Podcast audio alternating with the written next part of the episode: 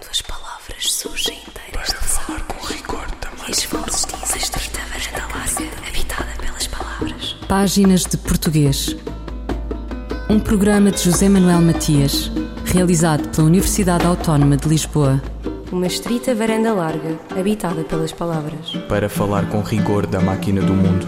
Quando as palavras surgem inteiras das águas e as vozes dizem os nomes na casa da língua. No antigo poema azteca, chora-se os que são forçados ao exílio. É quando se começa a subir a Torre de Babel. Neste fevereiro de 2022, o mundo está em manobras. A fuga da morte tem muitos caminhos. Portugal, que acolhe os refugiados, oferece-lhes o pão do idioma de chegada e aprende com as instituições que criou. Práticas teatrais e aprendizagens da língua é um dos instrumentos para fornecer as competências linguísticas para os que vão viver entre nós. Dia 8 de março foi o Dia Internacional das Mulheres. Antes, assinalou-se o Dia Internacional dos Refugiados. Há dias para tudo, há ênfases a preservar. Ao menos isso.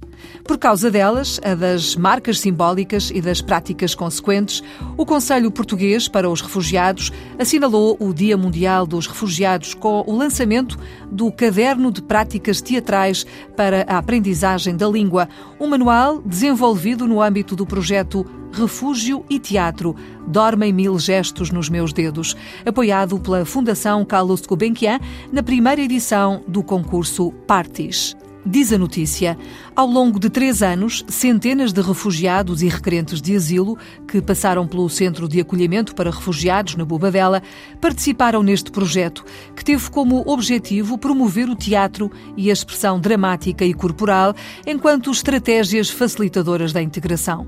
Desde o primeiro momento, as competências artística e pedagógica estiveram de mãos dadas neste projeto, tendo sido desenvolvidas pela artista Sofia Cabrita e pela professora de português, língua estrangeira, Isabel Galvão. Uma série de dinâmicas e exercícios que facilitaram a aprendizagem da língua com resultados muito positivos em quem acabava de chegar e precisava com urgência de se expressar em português.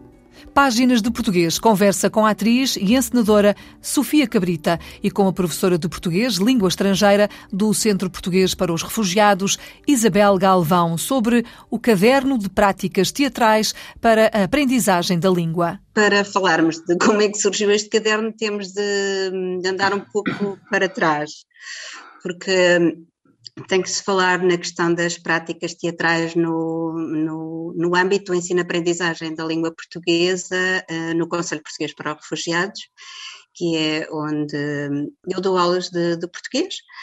E comecei no âmbito das aulas e usando estratégias possíveis para facilitar a aprendizagem da língua a pessoas provenientes de muitos países diferentes. No espaço da aula, sendo também uma, um espaço de, de, partilha, surgiam muitos mal-entendidos, muitas peripécias, muitas histórias ligadas à integração, sobretudo, das pessoas.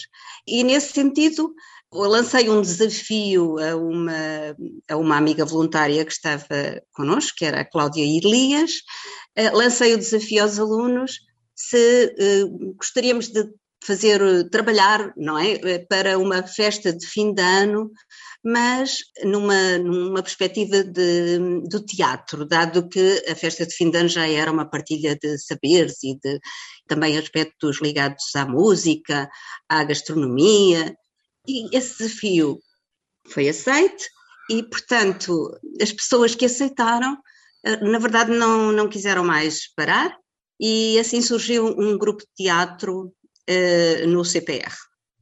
Portanto, isto foi em 2004.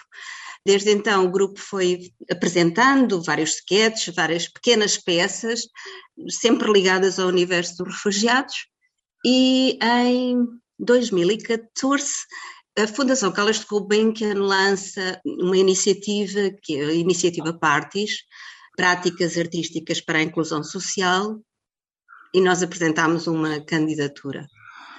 Na ideia óbvia de potenciar e reforçar o trabalho que tínhamos, íamos desenvolvendo com o grupo teatro, com o refugiato, e também abrir eh, sessões de expressão dramática a todas as pessoas que iam chegando ao centro de acolhimento na Bobadela. depois desse projeto, que teve a duração de três anos, portanto, iniciou em, em fevereiro de 2015, foi até janeiro de 2017. Esse trabalho articulado entre uma professora de português, que sou eu, de português língua estrangeira, e uma artista, a Sofia, claro, aí tivemos a ideia de pôr, uh, digamos, num, numa publicação, algo que inspirasse também outras pessoas para, para usar as práticas teatrais no ensino-aprendizagem da língua. Pois, acho que também é, faz sentido dizer que entre que nós começámos este projeto, portanto, eu hum, como artista de teatro e a Isabel como professora nesta articulação entre o teatro e a aprendizagem da língua, entre que nós começámos o projeto em 2014 e o, fim do projeto, muitas coisas mudaram em Portugal e na Europa no que toca à, chegada de pedidos espontâneos e não só, não é? E de reinstalados a, Portugal. Portanto, quando nós apresentámos este projeto à Fundação Gulbenkian, nós tivemos que explicar, muito bem explicado, porque é que os refugiados eram um público-alvo prioritário, porque na altura eh, era um número baixo, era uma coisa pouco, era um assunto pouco conhecido, portanto não não, não era, não parecia uma prioridade, não é? E quando não, o projeto termina, há uma série de mudanças que, que, que, que, aconteceram. Então, de repente, nós tivemos muitas pessoas que vieram ter connosco e até de outros países eh, para, eh, para perguntar como é que nós tínhamos, como é que nós fazíamos isto, não é? Porque percebe-se que eh, aprender português era muito importante e o projeto sempre assentou nessa defesa muito antiga da Isabel de que saber a língua é uma tábua de salvação, é talvez a primeira coisa. E, portanto, tornou-se muito importante registar estas práticas não é, para poder partilhá-las. E de que maneira é que hum, eh, foram então surgindo estas práticas e como é que foram implementando estas práticas para o ensino da língua, neste caso? Eu, eu, eu cheguei ao, ao Conselho Português para os Refugiados e à Isabel em 2008 uh, e, e, e, aí foi quando eu conheci o Refugiado, que nessa altura, portanto, o grupo de teatro que já existia desde 2004 e onde a Isabel já usava o teatro para, com, com a Cláudia, com outras, outros artistas que vieram antes de mim, uh, o Bruno Bravo, o Miguel Castro Caldas e outro, outras pessoas que vieram antes de mim, outras que vieram depois, não é? Uh, portanto, a Isabel já usava isso. Foi uma questão de encontrar uma maneira de sistematizar as práticas e de aplicá-las não ao grupo de teatro só, mas a todas, toda e qualquer pessoa que chegasse ao centro, não interessa se tinha chegado ontem, se tinha chegado há uma semana, e que pudesse ir às sessões de expressão dramática que estavam sempre de portas abertas. E portanto fomos, nós íamos conversando as duas, a Isabel dizia, ah, ontem estive com aquela turma, tivemos a fazer, ao, pronto, estivemos a trabalhar eh, o tema X, era bom encontrarmos um exercício que pudesse trabalhar isso. E às vezes é um exercício de português, não é? Claramente, mas às vezes, e sempre, não é? Está intrínseco, mas é um exercício de comunicação ou de fazer grupo ou de das pessoas se conhecerem, de se entreajudarem. Uh, pronto, porque é preciso dizer que estamos a falar de muitas nacionalidades diferentes, não é? No mesmo grupo, no mesmo centro, na mesma sala de aula. Uh, algumas por alfabetizar. E como é que então, por exemplo, como, como referiu, algumas até por alfabetizar, como é que o teatro pode ajudar essas pessoas que acabam por chegar ao país numa situação bastante sui generis, numa situação eh, em desvantagem? Como é que o teatro pode então ajudar essas pessoas a aprender a língua de maneira que possam então ser inseridas mais facilmente na sociedade portuguesa? O que se passa é que quando aprender a língua como, como todos acho que percebemos é mesmo muito importante, é decisivo, não é, para o processo de inclusão. Mas é também uma fase quando as pessoas chegam a um país que não conhecem uh, absolutamente nada, não é? é? É uma fase que muitas vezes há, há quase há, há, traumas, evidentemente. Estamos a falar de pessoas que tiveram que abandonar os suas, a sua família, os seus bens, os seus amigos e que, portanto, hum, muitas vezes estão estão num espaço seguro, estão realmente num, num, em Portugal, que é um, um, país seguro, mas ainda estão numa grande instabilidade psíquica e muito preocupadas com os seus familiares que ficaram e, e, e também uh, uh, vislumbrar o futuro não é fácil. Além disso, ter que partilhar um quarto, ter que estar em contacto com pessoas tão diferentes e com esta língua que não que desconhecem, muitas vezes até não conhecem o alfabeto e que têm aí de perceber que o seu futuro vai ser construído falando uma língua tão difícil que não percebem nada, há uma há quase uma, uma grande frustração e pensar que isso vai ser como impossível. Ora, na verdade, o que acontece é que nós, com as sessões de, de expressão dramática, eh, vamos perceber, vamos, vai-se começar a relativizar, vai-se perceber que temos que viver mais o presente, que temos que estar a comunicar uns com os outros, conhecermos uns aos outros. Na verdade, as pessoas inicialmente estão muito centradas em si próprias também, no seu problema e numa grande ansiedade em relação à resposta que vão ter das autoridades portuguesas. Portanto, eh, há muitas, muitas coisas para gerir eh, psicologicamente, mas mesmo em relação à língua, eh, obviamente a língua não é não é só vocabulário e gramática, tem muitos, muitos códigos, é muitos códigos eh, sociais, tem muitos códigos comportamentais, a forma como nós nos cumprimentamos, como, como comemos, como estamos uns com os outros, um, e, e, e, há que absorver muita coisa, muita coisa quando chega. Portanto, na verdade, podemos comunicar num, de uma forma com o corpo, não é? E, de, e num, através de dinâmicas, de jogos, de improvisações, podemos facilitar a comunicação e, de alguma maneira, dar mais confiança à pessoa que chega, porque vamos fazer exercícios ou dinâmicas que são de alegria, que podemos brincar, e é também um espaço uh, seguro e é um espaço confortável, não, não me encontro agora outra palavra, mas no sentido de que a pessoa se sente segura para fazer mal, para brincar, não precisa de estar tão preocupada realmente com a estrutura gramatical ou a, Portanto, há um, é um espaço de, de liberdade, digamos, e, e, e, a palavra liberdade é muito importante para quem não tem liberdade nos seus países. A atriz e encenadora Sofia Cabrita e a professora de português língua estrangeira do Centro Português para os Refugiados, Isabel Galvão, sobre o caderno de práticas teatrais para a aprendizagem da língua. Quantas palavras?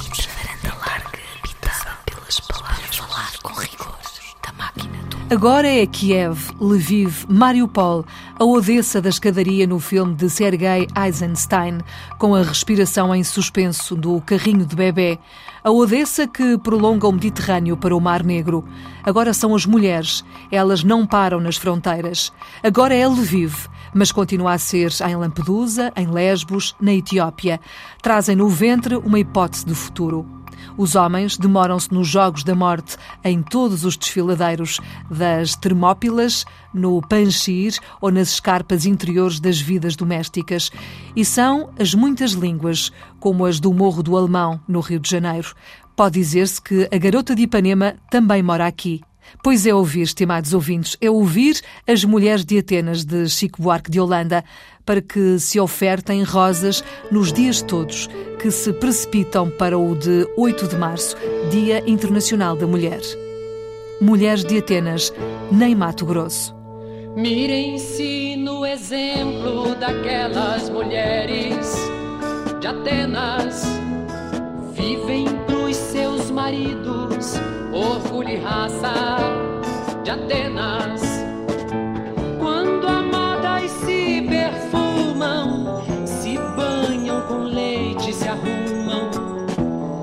suas melenas. Quando fustigadas não choram, se ajoelham, pedem, imploram, mas duras penas,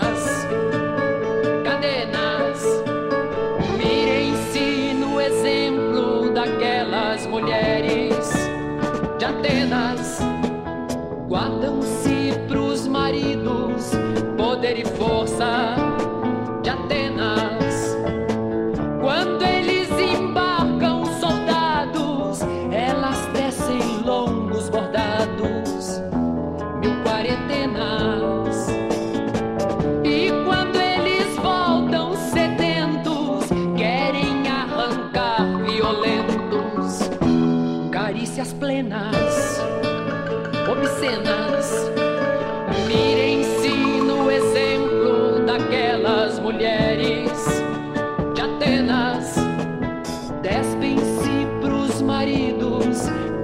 guerreiros de Atenas. Quando eles se entopem de vinho, costumam buscar o carinho de outras falenas. Mas no fim da noite, aos pedaços, quase sempre voltam pros braços de suas pequenas Helenas. Exemplo daquelas mulheres de Atenas. Geram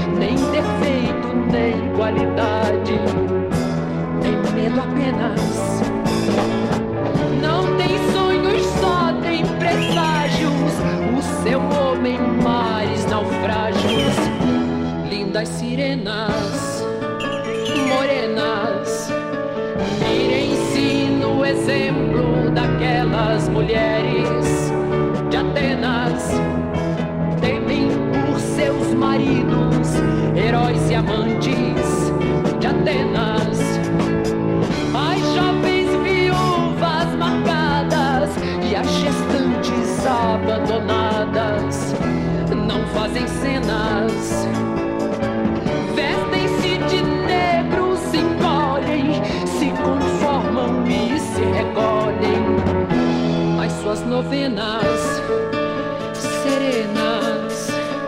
Mirem-se no exemplo daquelas mulheres de Atenas.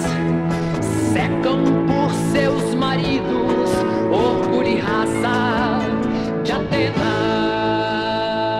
Mulheres de Atenas, nem Mato Grosso. Quantas palavras?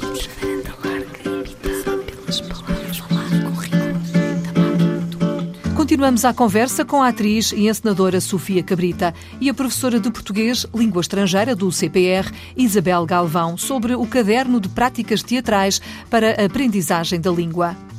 A língua é Nayat. Enquanto falas e contas, julgo que não estás a usar a língua que aprendeste com a tua mãe. Estás agora a estudar à noite História, Ciências, Matemática, Geografia e estás a estudar essas matérias numa língua que não é aquela que aprendeste com a tua mãe. Os nomes dos alimentos não estão na língua que aprendeste com a tua mãe. Brincas com os teus amigos numa língua que não aprendeste com a tua mãe. Tornar-te-ás um homem numa língua que não aprendeste com a tua mãe. Sofia Cabrita e Isabel Galvão. Neste caso estamos a falar de adultos, não é? Portanto, eh, estamos a falar de adultos. Sim, como é a Isabel, e mesmo quando eram outros professores, há uma metodologia, há uns temas, não é? E depois nós trabalhamos esses temas, às vezes, por exemplo, as construções eh, frásicas do eu gosto de, eu não gosto de, ele gosta de, ou eu chamo-me, ela chama-se. Eu sou ah, português, iraquiano, ela é ou ele é. Portanto, ah, jogos em que se repete isso, em que há uma repetição, que é muito importante a repetição. Depois escrevemos as palavras, em que criamos a necessidade de falar através de improvisações de comunicação, em que as pessoas comunicam. Duas pessoas cruzam o espaço, têm regras muito específicas. Portanto, eu defendo sempre que quanto mais o enunciado for fechado, mais aberta pode ser depois a improvisação. Duas pessoas encontram-se e cada uma tem um estado de espírito, cruzam o espaço, uh, quando derem as costas uma à outra, lembram-se que talvez conheçam aquela pessoa e olham uma para a outra e pronto. E, e nós damos, um, por exemplo, sentimentos de estados emocionais, cansado, triste. Eu estou, por exemplo, a diferença entre o verbo ser e estar, que em português é um caos, não é? Estou cansado e não, estou triste e não sou triste. Uh, pronto, e, e é aí que podemos brincar com, com isso e poder transformar as palavras em emoções e o corpo aprende. A fazer o corpo aprende, não é? E depois há situações hilariantes, não é? Que têm muita graça. Como por exemplo? Eu, eu conto sempre, é das minhas preferidas, que, são, que é um jogo, uma improvisação Pronto, para já fica instalado que, uh, uh, como eu tinha dito, aquilo é o que é. Portanto, aquele jogo é igual, sendo as pessoas de que nacionalidade forem, sendo a história delas, seja qual for. Claro que nós estamos atentas a isto, não é? É óbvio. Mas para, para eles ali somos todos uh, iguais. Um, e há um jogo que, em que fazemos duas filas e estão umas pessoas de frente para as outras, portanto eu tenho sempre alguém à minha frente e chama-se beijinho, abraço ou aperto de mão. E ao meu sinal, ao sinal de fora, as pessoas avançam e ficam em frente uma à outra, muito perto. Este, este exercício deixou de poder ser feito por causa da pandemia, como é óbvio. E, e, sem combinar, eles têm que se cumprimentar da mesma maneira. Portanto, um beijinho, um abraço ou aperto de mão. Tem que ser o mesmo cumprimento.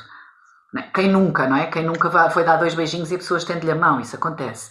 Mas a ideia é eles esperarem o tempo suficiente e terem o mesmo impulso e aceitarem, não se imporem, não é? E aceitarem, pronto, são dois beijinhos, são dois Há, há, há, culturas em que dar dois beijinhos, por exemplo, um homem dar dois beijinhos a uma mulher é, é, é, é impensável. Ou uma mulher dar dois beijinhos a um homem, também posso pôr assim. Cumprimentar, uh, abraçar, é? Mas como ali eles não têm como dizer ah, não, aquilo torna-se muito engraçado, não é? E eles riem-se, eles riem-se mesmo, riem-se da, vergonha. Nunca quando podia, podia, pode correr mal, claro que pode correr mal, mas nós é mesmo um trabalho muito grande para criar o o conforto de fazer este tipo de exercícios, não é? Ou a improvisação. Improvisações, não é? Desculpa, não.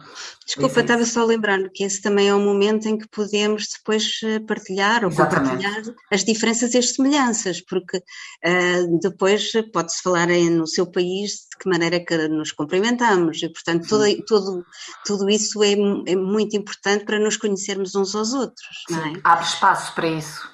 Há espaço para isso e, essa, e isso também é, é muito, é, é, eu acho que é fundamental, porque precisamos sempre nos conhecer uns aos outros, porque há, sempre um, uma grande diferença, uma grande heterogeneidade uh, em todos os aspectos, uh, e por isso uh, o facto de nos conhecermos só nos aproxima, em geral, Sim. eu acho que. E mesmo as nossas diferenças também nos aproximam, não é? Claro. Porque, mesmo em Portugal, nós costumamos dizer isso, não é? No cumprimento formal e informal, que, que em Portugal damos muita importância, o tu e o você, não é? O tratar, o cumprimento formal e informal. Uh, o, o, dois amigos não dão dois beijinhos, mas há culturas em que dois amigos dão dois beijinhos, não é? Aqui é mais uh, o pai ao filho por exemplo, não é? Ao filho ao pai. Uh, e pronto, isto é, são grandes conversas, abre espaço depois à partilha, que é uma coisa muito importante, porque isto, a, a inclusão é, é para os dois lados, não é? Não é só as pessoas que têm que se adaptar a Portugal. Portugal também tem que se adaptar a estas pessoas e é uma coisa dinâmica e que dura, demora muito tempo. Que é isso que nós achamos sempre que, que falta aqui, é esse tempo a atriz e encenadora Sofia Cabrita e a professora de português, língua estrangeira, do Centro Português para os Refugiados, Isabel Galvão, sobre o caderno de práticas teatrais para a aprendizagem da língua. Qual a origem da palavra guerra? A resposta de Sandra Duarte Tavares. A palavra guerra provém do germânico ocidental uerra, que significa discórdia, peleja.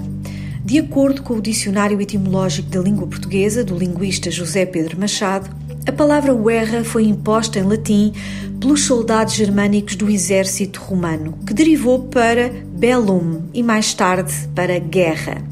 Daí que o adjetivo bélico signifique relativo à guerra, material bélico, por exemplo. Assim, a palavra guerra tem origem no germânico ocidental, guerra. Sandra Duarte Tavares, linguista. Eu, El Rei, faço saber aos que este alvará virem que hei por bem me apraz dar licença a Luís de Camões para que possa fazer imprimir nesta cidade de Lisboa uma obra em octava rima chamada Os Lusíadas. Estante Maior, em colaboração com o Plano Nacional de Leitura. Pequena Cantiga à Mulher, de Maria Teresa Horta, onde uma tem o cetim, a outra tem a rudeza. Onde uma tem a cantiga, a outra tem a firmeza. Tomba o cabelo nos ombros, o suor pela barriga. Onde uma tem a riqueza, a outra tem a fadiga. Tapa a nudez com as mãos, procura o pão na gaveta. Onde uma tem o vestígio, tem a outra a pele seca. Enquanto desliza o fato, pega a outra na enxada. Enquanto dorme na cama, a outra arranja-lhe a casa. Maria Teresa Horta, na voz da atriz Maria Henrique. Maria Teresa Mascarenhas Horta nasceu em Lisboa a 20 de maio de 1937. Estudou na Faculdade de Letras da Universidade de Lisboa, dedicou-se ao cineclubismo como dirigente do ABC Cineclube, ao jornalismo e à questão do feminismo, tendo feito parte do movimento feminista de Portugal, juntamente com Maria Isabel Barreno e Maria Velho da Costa, as Três Marias. Em conjunto, lançaram o livro Novas Cartas Portuguesas, que na época marcelista gerou forte impacto e contestação. Teresa Horta também fez parte do grupo Poesia 61. Publicou diversos textos em jornais como o Diário de Lisboa, a Capital, República, o Século, Diário de Notícias e Jornal de Letras e Artes, tendo sido também chefe de redação da revista Mulheres. Dona de uma extensa obra poética e romanesca, Maria Teresa Horta continua uma referência maior da literatura portuguesa contemporânea.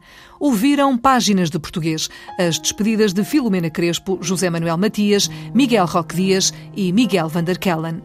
Quando as palavras surgem inteiras de falar com rigor também. E varanda larga, habitada pelas palavras. Páginas de Português. Um programa de José Manuel Matias, realizado pela Universidade Autónoma de Lisboa. Uma estrita varanda larga, habitada pelas palavras. Para falar com rigor da máquina do mundo. Quando as palavras surgem inteiras das águas e as vozes dizem os nomes na casa da língua.